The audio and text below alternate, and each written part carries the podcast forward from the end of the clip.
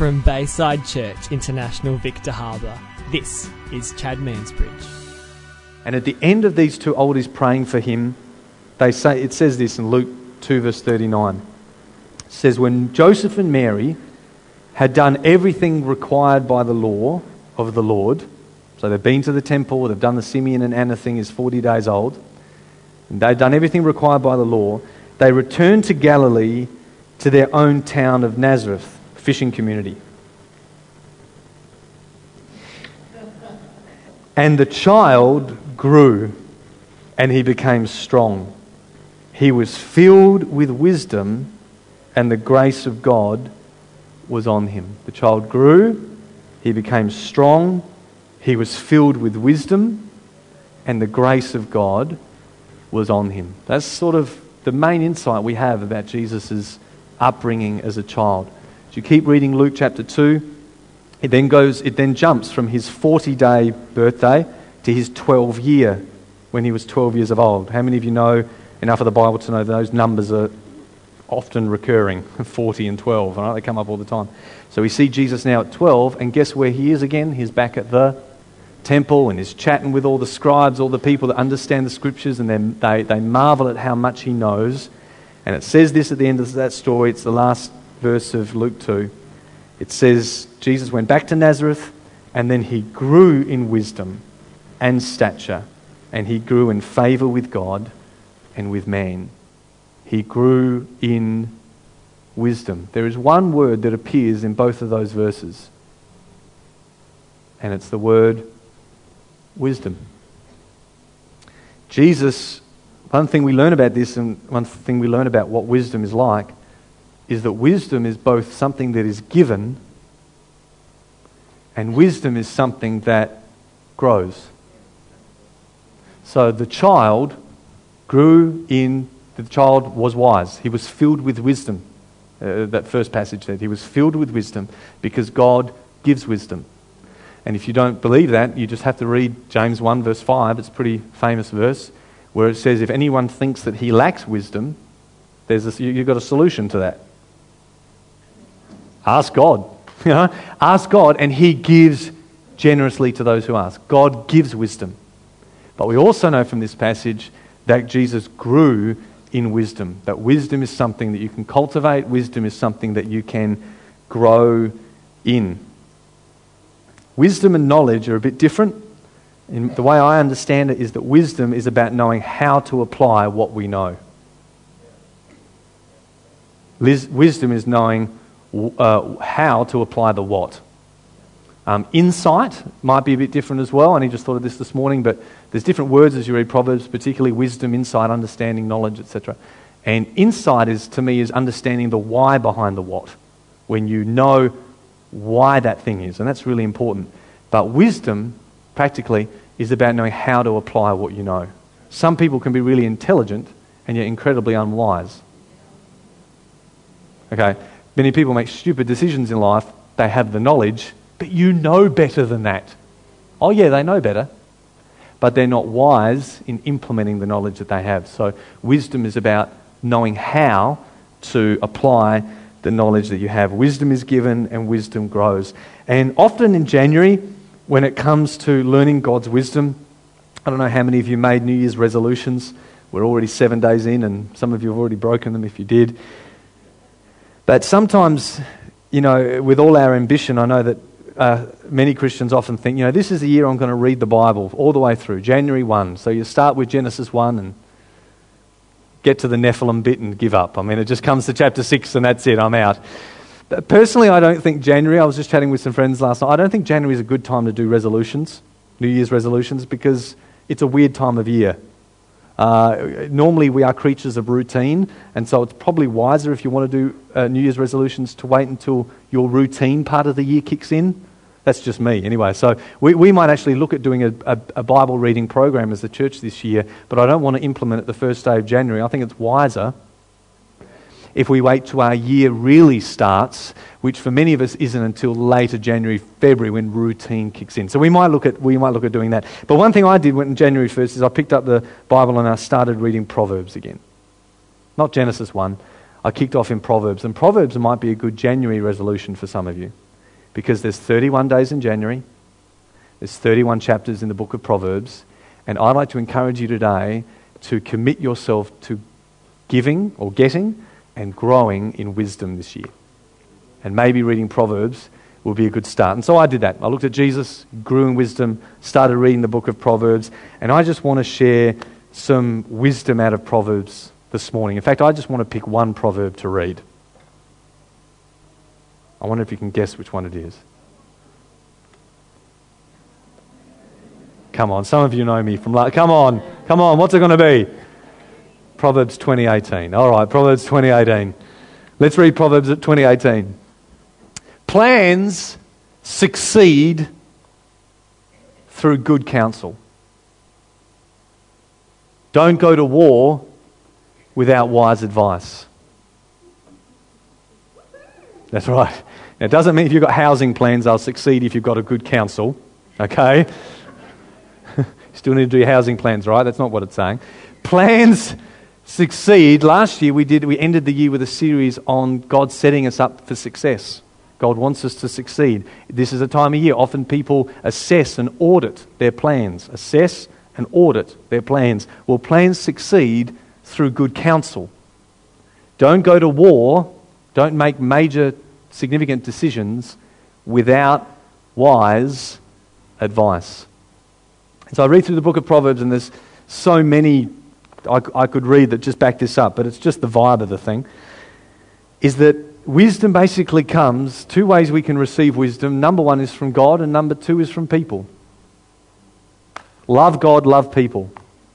Learn from God, learn from people.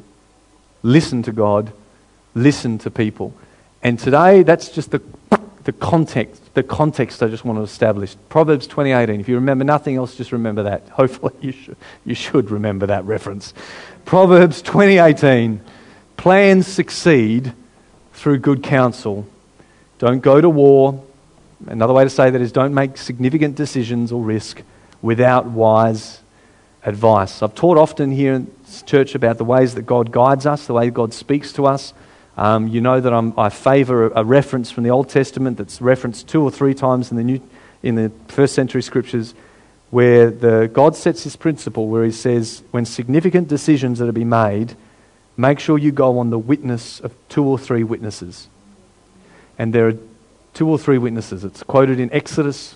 It's quoted in the New Testament by Jesus and Paul. And the principle there is before there are major decisions to be made, understand different ways that God speaks and get two or three witnesses before you go to war, basically. Okay? Plans succeed through good counsel. Don't go to war without wise advice. Don't walk into the adventures and challenges of this year on your own. Amen? Don't walk into the adventures and challenges of this year alone, because God has placed people in our life to learn from, to lean on, and it is good for us to listen to them. And so this may not be a particularly exciting, thrilling, prophetically charged word. I might save that until we really start the year in, in late January. Today's probably more of a wise pastoral wisdom for the year, wisdom for twenty eighteen.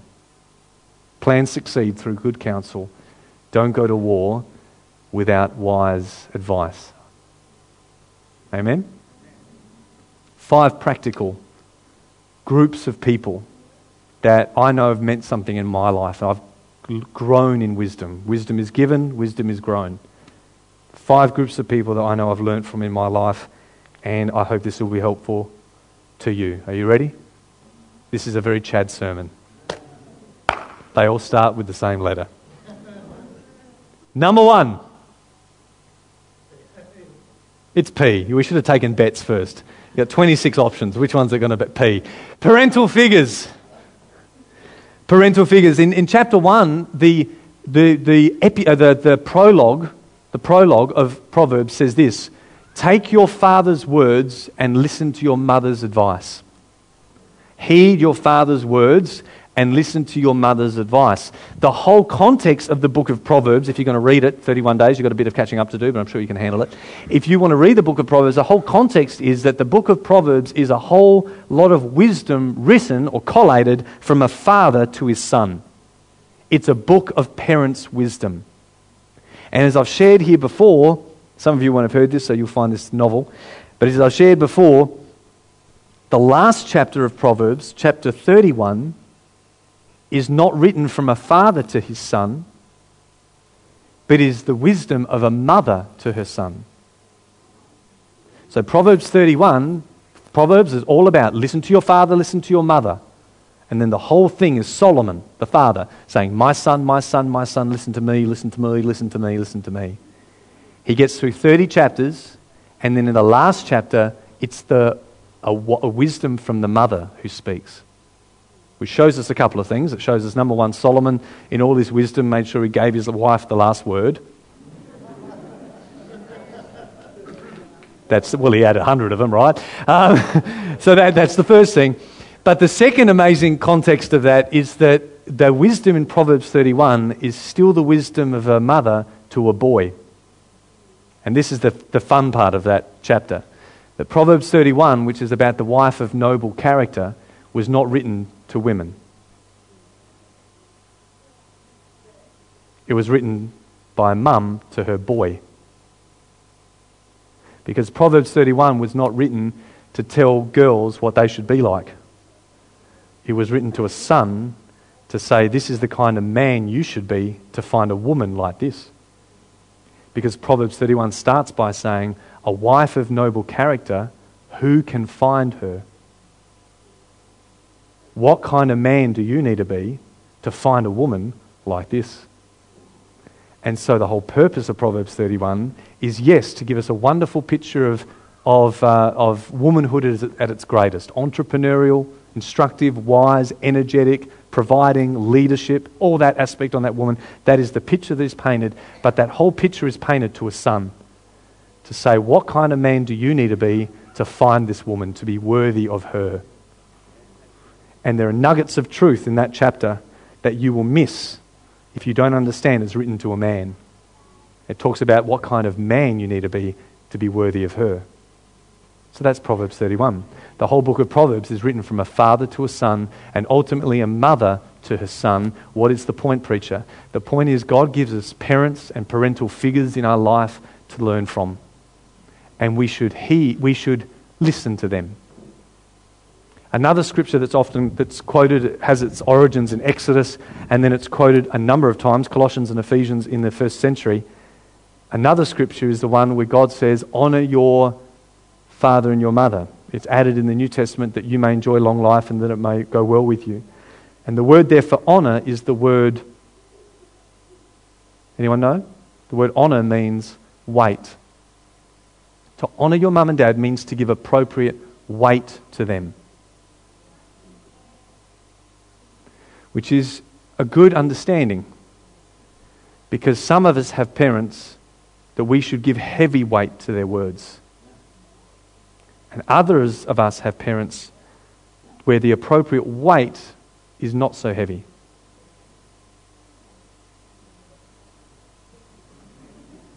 Because some of us have very wise parents. Some of us have very honourable parents. And so we should give great weight to the evidence of fruitfulness on their life. But some of us have not so good parents. And so it doesn't mean we hold them in high honour that's unrealistic.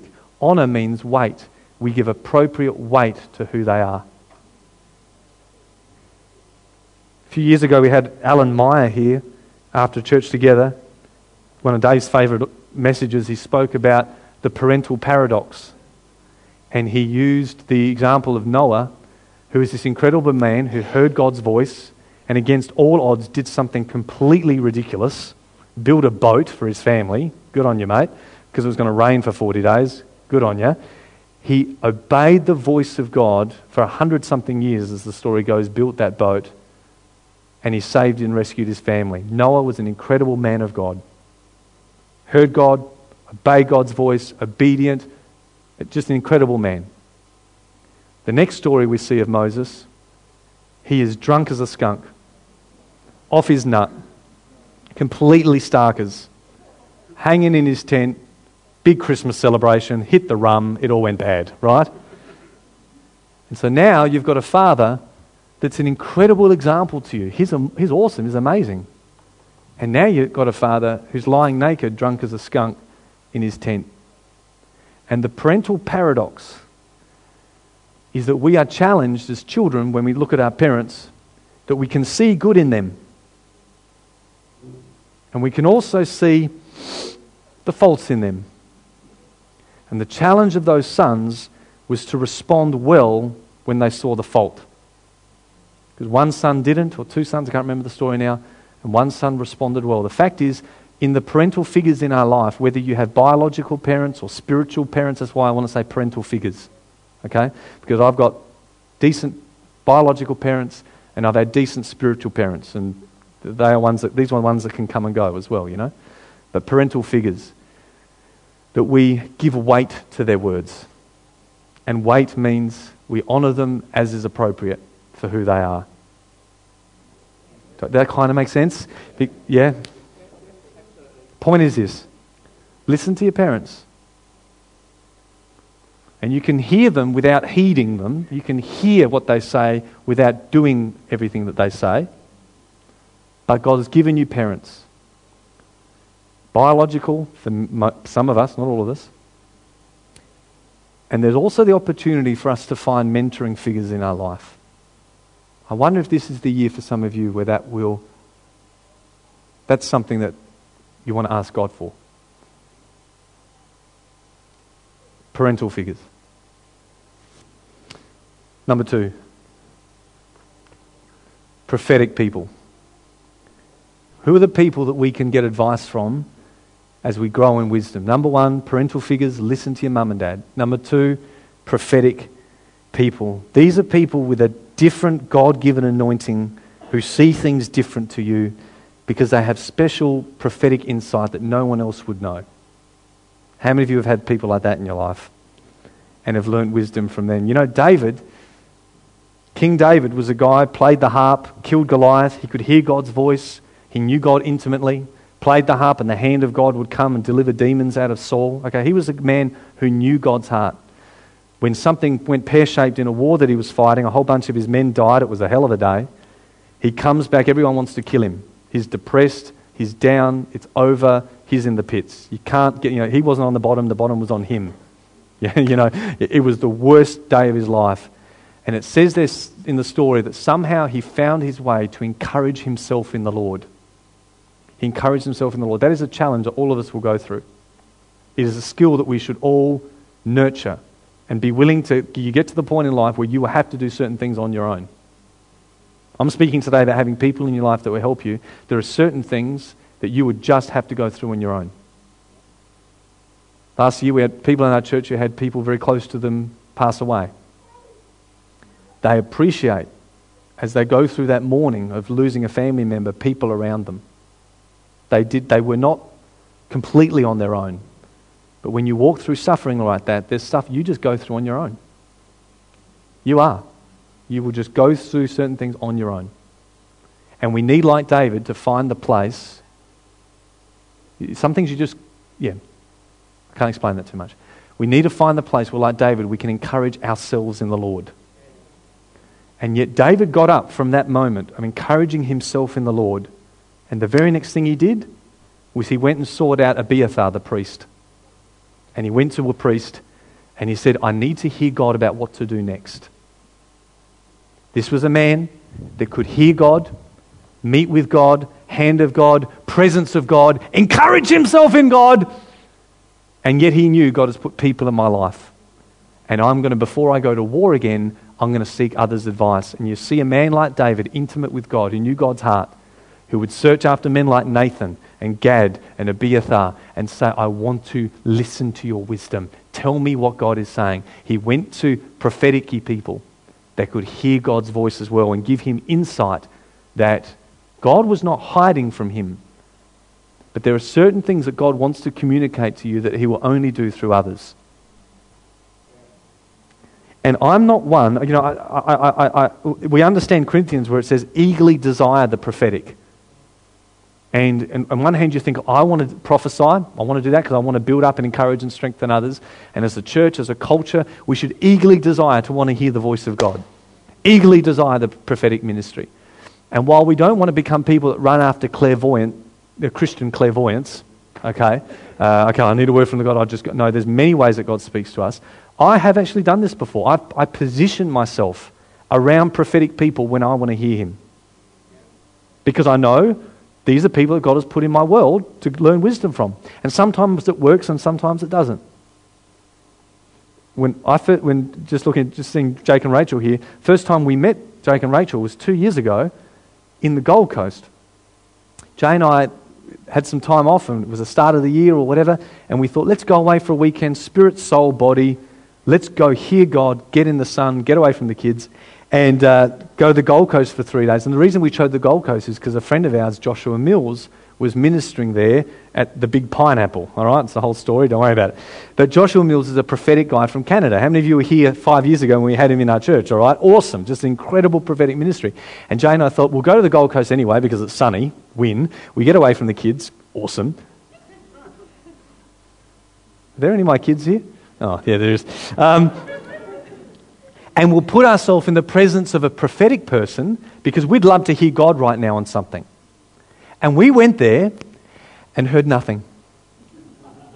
He didn't pull us out. You know, you, you wear your shiniest shirt, you know, sit under the light, you know, let the prophet see me. Didn't see. We, Josh never, I think he prayed for us once, but we never heard God through him. And that was okay. But we happened to be sitting in a front row, of course, and in the row behind us there's a young couple called Jake and Rachel that Jay met. Three three months later they walked through our church doors. And I, I didn't remember you, but Jay does, so there you go. I was trying to hear from God, you know. But then a few years ago, you know, a number of us, and I won't tell the whole story, but we and that, there was three or four dreams that people in our church had, uh, night after night. Myself, Jesse, Irene, had a dream, you had a dream of a, a virgin on a bed with a snake. I had a dream about a bear attacking my father's house. Jesse had a dream of a shark swimming around this building. All of those dreams had a vicious animal, and all of those dreams were associated with church. A shark in the building, a bear attacking my father's house, it's a picture of the church, right? And a snake on a virgin girl on a bed. A virgin, that's a church picture. We thought, ooh, three vicious animals attacking the church. I wonder if God's speaking. We went through a process of prayer and, and praying for it and just, well, I don't really know what this means, but I'll just deal with it as, as best I know how in the spirit. And then a week or two later, I thought, you know what? I'm going to call my prophetic friend Adam Thompson, who's a prophetic guy. Let's see whether he has any insight into that. He interprets dreams. And we got a really clear answer from him as to what that meant, that I would never, ever have come up with on my own. I, I asked God for two weeks. What, what do I need to know? Tell me. Talk to me. Give me specifics. I mean, this sounds like an attack. That's all I'm going on. Go out to my backyard. I, you know, I stand against this attack. That's it. I mean, what else can I do? Speak to Adam, and he said, I know exactly what that is. That is a boom. And he read the mail. Oh, I would never have come up with that. And then so we were able to be specific on that, and we came through no bump in the road at all. What's your point, preacher? God puts prophetic people in our life, and uh, it's good to listen to their wisdom, to draw on them. Sometimes it works, sometimes it doesn't. No, not, not after Christian clairvoyance, but understand, put yourself around prophetic people. Adam Thompson's coming here in April. We're going to have a special weekend with him. It's going to be awesome. Number three, third group of people that have helped me grow in wisdom. Doesn't sound very spiritual, does it?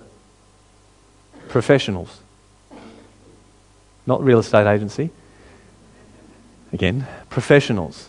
Parental figures, prophetic people, and professionals. Don't be so silly and narrow-minded to think that just because you speak to a Christian, that's going to be the best and wisest advice you're going to get.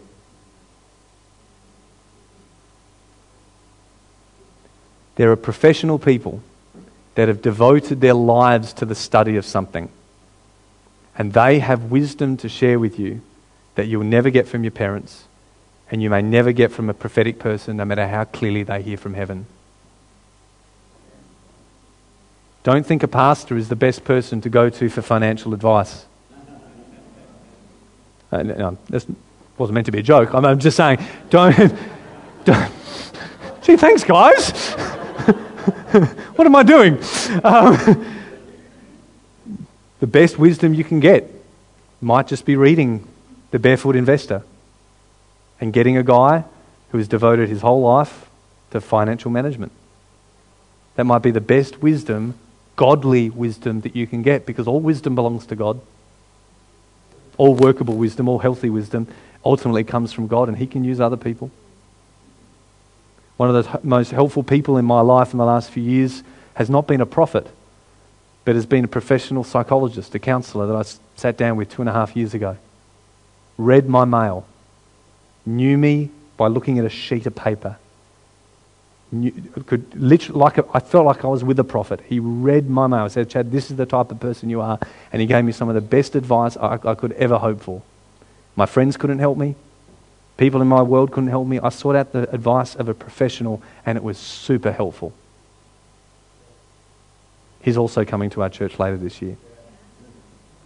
Because we're the type of church, as Eleanor would remember, that one year can have Joshua Mills here, a Canadian prophet, with gold dust, oil dripping out of his hands, seeing angels, angels ministering in the place, incredible prophetic ministry, and two months later have a professional sex therapist from Sydney come.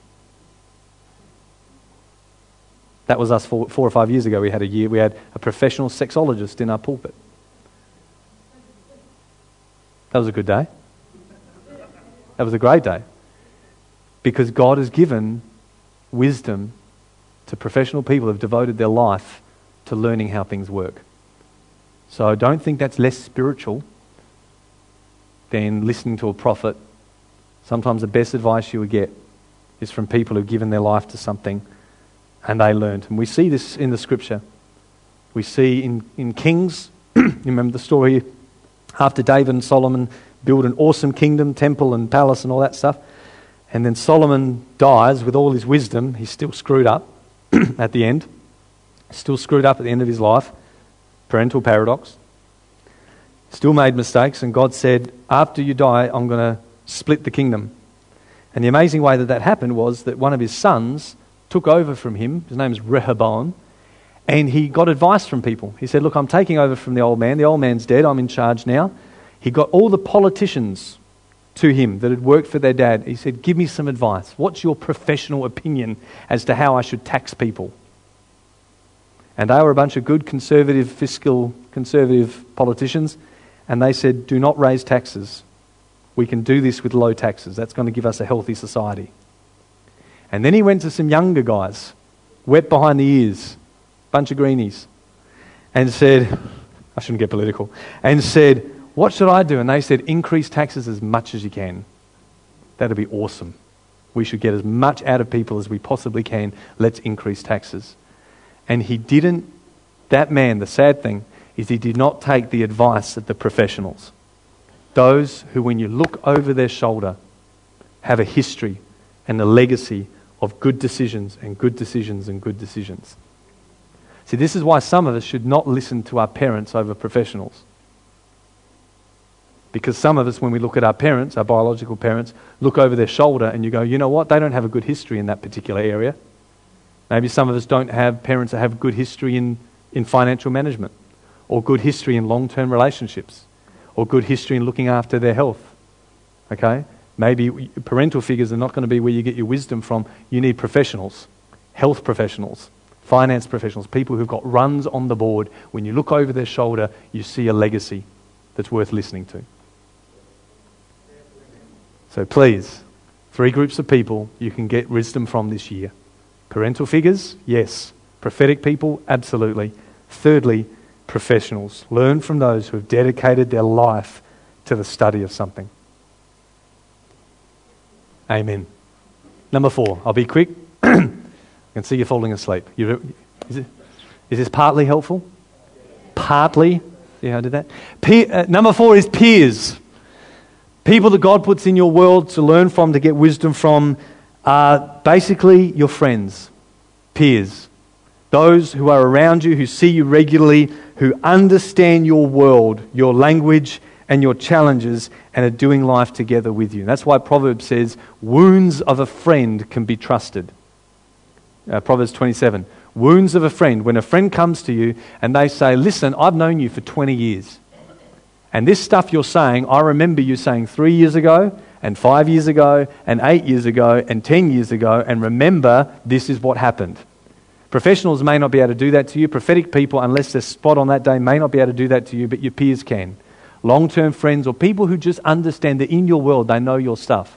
Some of you, the best people you can have in your life to get wisdom from and encouragement from are just people in the same industry as you. It's good for me just to hang with lead pastors sometimes, senior pastors, because, and we all know this in our industries, cops are like this, teachers can be like this. You don't necessarily have to talk about work just to know this person understands me, because we've got the same language. You know, you know what I mean?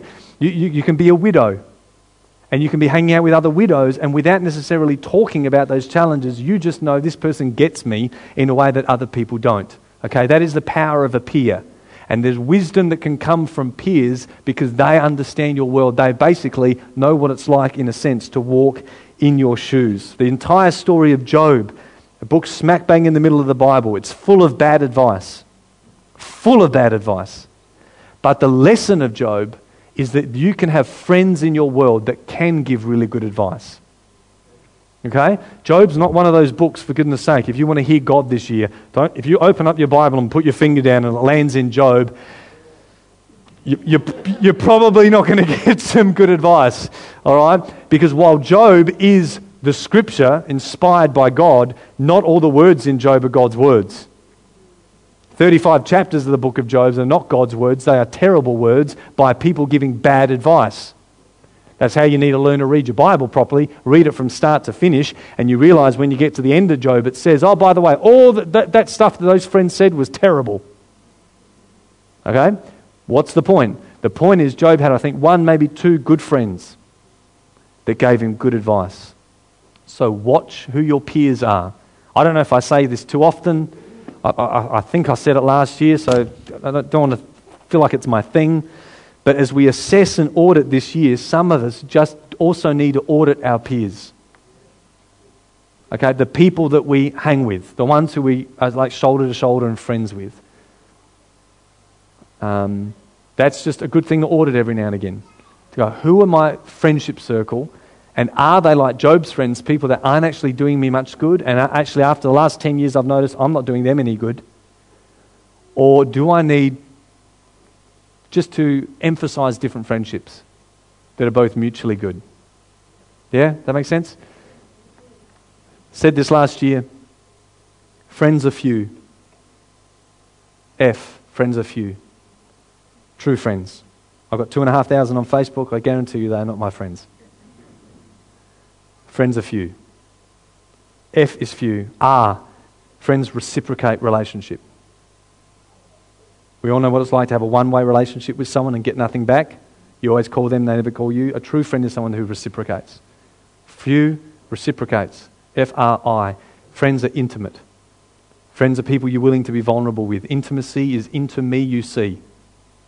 I'm willing to say, here I am, because I'm not faking anything. True friend is someone who's not faking anything with you. They're not wearing masks. They're not smoke screening you. And you talk to them and you're trying to say, where's the real you? You're trying to blow around the screen. I can't say, where are you in there? No, friends are intimate. Friends are into me, you see. Nothing to hide. Friends are few. R, F, reciprocate. Friends are intimate. E, friends are energy efficient. There might be times where they go through struggle. There might be times where you're the friend that's carrying the guy on the mat because he can't walk and he needs to be taken to Jesus. So there's times where you're putting extra energy into your friends. But over the long term of a friendship, true friends are energy efficient. They don't drain you all the time. We can all go through hard seasons, but ultimately you look back and you go, you know what, this is good for both of us. Friends are few. Friends are reciprocate. Friends are intimate. Friends are energy efficient. I, I before E, N. Friends are near. Friends are there for you. Even if they're on the other side of the world, they're there for you. There's a sense of being near. What's after N? D. Friends are devoted. Greater love hath no man than this, than he lay down his... No, no, that's, that's S. That's sacrificial. D is devoted. Um, there is a friend that sticks closer than a brother. A man, man of many acquaintances will come to ruin, but, a, but there is a friend who sticks closer than a brother. Friends are devoted. And S, friends are sacrificial. Friends will give up to be with you or to help you. So have good peers. Amen? Um, and I'm fortunate, blessed, or maybe just wise that I've got, there are people, peers in my life that I've had for over twenty years. For a guy my age, that's pretty, that's not bad. Or my adult life. So watch the people that you hang with, that you call your friends. Learn from them. And maybe even ask them to speak into your life from time to time. Can't always be serious, for goodness sake. You're meant to eat and drink and be merry with friends, have fun. But maybe every now and again ask them, hey, anything you notice in me this year, I'm willing for you to wound me, because wounds from a friend can be trusted. Let me know. I'm not saying that to all of you, by the way. I'm just, that was rhetorical. Um, let's finish this. Five groups of people to grow in wisdom from: parental figures, prophetic people, professionals, peers, and the last one, ah, pupils. There's a little book, it's Paul's smallest epistle, and it's written to a guy called Philemon. And, yeah. And it's one of the only, it's, it's a small book, it doesn't have any chapters, right? It's about twenty verses or something. And in around about verse five or six, he says to Philemon, I pray that you would be active in sharing your faith. In other words, I pray that you would be active in teaching other people. Because, he says, when you do that, you will become aware of all the good stuff you have in Christ. I pray that you would be active in sharing your faith so you will be aware of all the good stuff you've got. There is something about learning, garnering wisdom and learning stuff when we are teaching stuff. There's some stuff you don't know you know until it comes out of your mouth. And there's some stuff in certain relationships that you will garner wisdom from, because pupils, those you are teaching, are the ones that also will be asking you questions. But why do you do that? But why did you invest your money there? But what did you do when that friend did that? But what happened when your husband left you? But what did, when you get those questions and you find yourself learning what you already know, but you may never have articulated. So sometimes some of the greatest wisdom can come to you. You can grow in wisdom as you actually are investing yourself into somebody else. Oh, come on, you all know what this is like. You all know what it's like to have something come out of your mouth and go, gee, that was good. Never never knew I knew that. That was awesome. Hashtag that. You know, that, uh, you, you know, until you are explaining to somebody else and helping someone else, you don't know what's actually in you. Sometimes the greatest wisdom, you know, I needed to hear that today. I needed to hear me say that. Sometimes I've listened to my own messages and thought, that's awesome. I, I needed to hear that. Sometimes it's what comes out. But if you do not have pupils in your life, people that you are investing into, people you are teaching, people you are coaching, people you are instructing, people who are looking to you for answers, you, it will... you will not grow in wisdom yourself as much as what you could, because you will learn as much from... Pu- and how many times do I hear this? From super kids volunteers and people that work with kids and teachers, they say, gee, I tell you what, I learned as much as the kids did. Preparing for the class, preparing for that, pre- getting that message together, I learned, as mu- I learned more than... It was probably better for me than it was for the kids. I mean, I just hear that constantly. The point is, have pupils in your life, like Philemon, people that you can actively share with, so that you understand. One of the repercussions or evidences, uh, benefits will be that you will understand what you have. The fact is, we are created in God's image, and He is a leader, He is a shepherd, He is a coach, He is an instructor, and that means you can do those things too. You can do those things too, because that's what God's like. You can instruct people, you can help people, you can encourage, you can coach people. Paul said to Timothy, I want you to take the things I've learned and teach others to teach others. It's that whole four generational thing. One of our, our values as a church, one of our pillars is about investing into generations. The Old Testament often calls God the God of Abraham, Isaac, and Jacob. He doesn't call him the God of Adam. Makes sense to me. Why not just do that? Why not just all the way through the scripture say, the God of Adam says? Okay, that's awesome, because Adam walked with God in the garden. The God of Noah says. Oh yeah, that's awesome. I'll listen. To... No, it's the God of Abraham, Isaac, Jacob, and the boys. The twelve sons. This is the God. It's the God of legacy. It's the God of generations. Abraham, Isaac, Jacob, and the boys. Paul taught stuff to Timothy. He said, Timothy, I want you to teach others who can teach others. Four generations. The God of generations. So we should be inputting what we have, somehow finding a way to do that, into other people. A pastor friend of mine said, there's oftentimes people come to him, and uh, Steve Potter, and uh, see, there was times where people would come to him and they say they're bored with church, they're, you know, they want to go to a place where they're more fed, better better fed or something. You've never heard, yeah, whatever. You know, that, uh, that. I don't want, no, whatever. Anyway, so he, he says that, and, and he says there was times where he'd sit with people and he'd go, you know what, I actually don't think that's your issue. Okay, that's not really, he said, who are you investing into? Because maybe what you're not, it's not that you're bored with the preaching, maybe you're bored with your own spiritual development. So rather than projecting that onto someone else, maybe you should take responsibility for investing into other people, because I tell you what, you learn a lot when you're investing into others.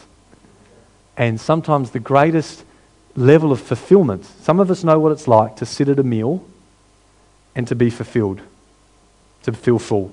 Yeah? Have you, um, we've just done Christmas. Anyone know what that's like? Feel full.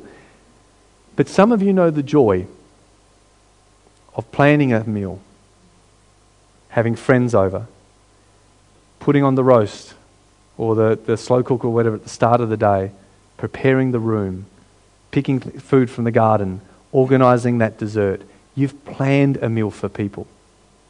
And why the fulfillment of watching your friends and family come together to have a fun night, eating, drinking and being merry around a table that you prepared.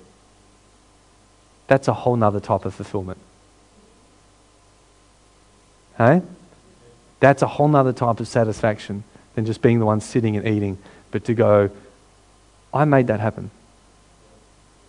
I helped integrate that relational thing there. Anyway, I need to stop.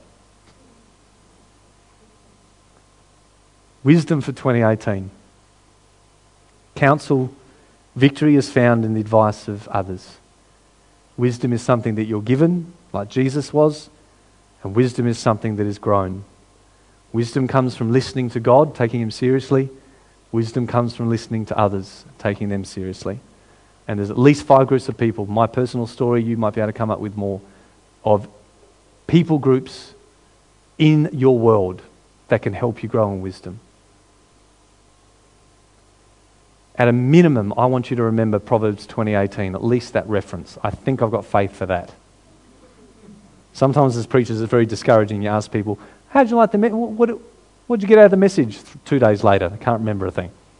So I'm not going to do that. So I'm realistic with my my uh, appreciation of your memory cap- capabilities. I want you to at least remember today, what did Chad speak on? Proverbs twenty eighteen. There's wisdom there. If someone asks you, just open Proverbs twenty eighteen, read it, and hopefully something comes back. Put those five things back. Thanks, Pete. That's five groups. But maybe today to respond, it's not for your memory, but maybe just now, are there at least two of these areas that today you think, you know what, for me to grow in wisdom in twenty eighteen, I'm going to trust God, or I'm going to do something about, or I'm going to follow up, or I'm going to respond to at least those two things. Maybe for some of you, that whole professional thing, you know, you know that's it. Because I've been assessing and auditing my financial life this year. I, I just don't know what to do. Okay, I'll, I'll go get a financial planner. That's what I'll do. Maybe that's you today. Maybe it's the friendship thing or the whatever. Are there two there that you think, you know what, I can do something about that?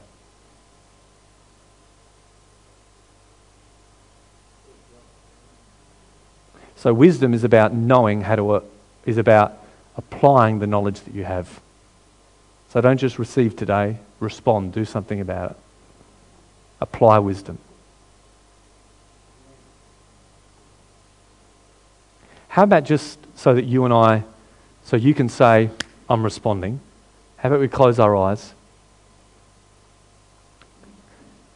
And this is maybe just a little way of you saying, I'm going to do something about that. That means something to me today. How many of you, one of the top two things that speaks the most to you, that you think, you know, I'm going to do something about this group of people in my life, listening to them. How many of that whole parental figure thing, biological or spiritual parents, you think, I'd love to have that voice in my year more this year? How many of that's you? Just put up your hand. Say, that's me. I'm trusting God to release a mentor to me. Yep. Or remember my, what my mum told me. Awesome. Father, we pray this year that the desires of these hearts would be met. That the desires of these hearts would be met in Jesus' name. Prophetic people. Surrounding yourself with a prophetic culture, a prophetic people. How many of you, that's that's the thing. Yeah, I want to be a part of that this year. Yeah, okay, great. Come on. Dad, yep, hands all over. Great. Father, I pray this year you would give practical and a hunger in these people to, to desire the prophetic. To give them voices that they can listen to. Maybe it's even on podcasting, just to be listening to prophetic voices and stirring that desire. I pray you would open doors for these precious people in Jesus' name. Number three, professionals. I'm going to do something about that. That's me. Hand up. Hand up. Go. All right. Dad, I thank you for wisdom in directing these guys to the right door, the right person, the right door for the right advice. And I just release that wisdom over them in Jesus' name.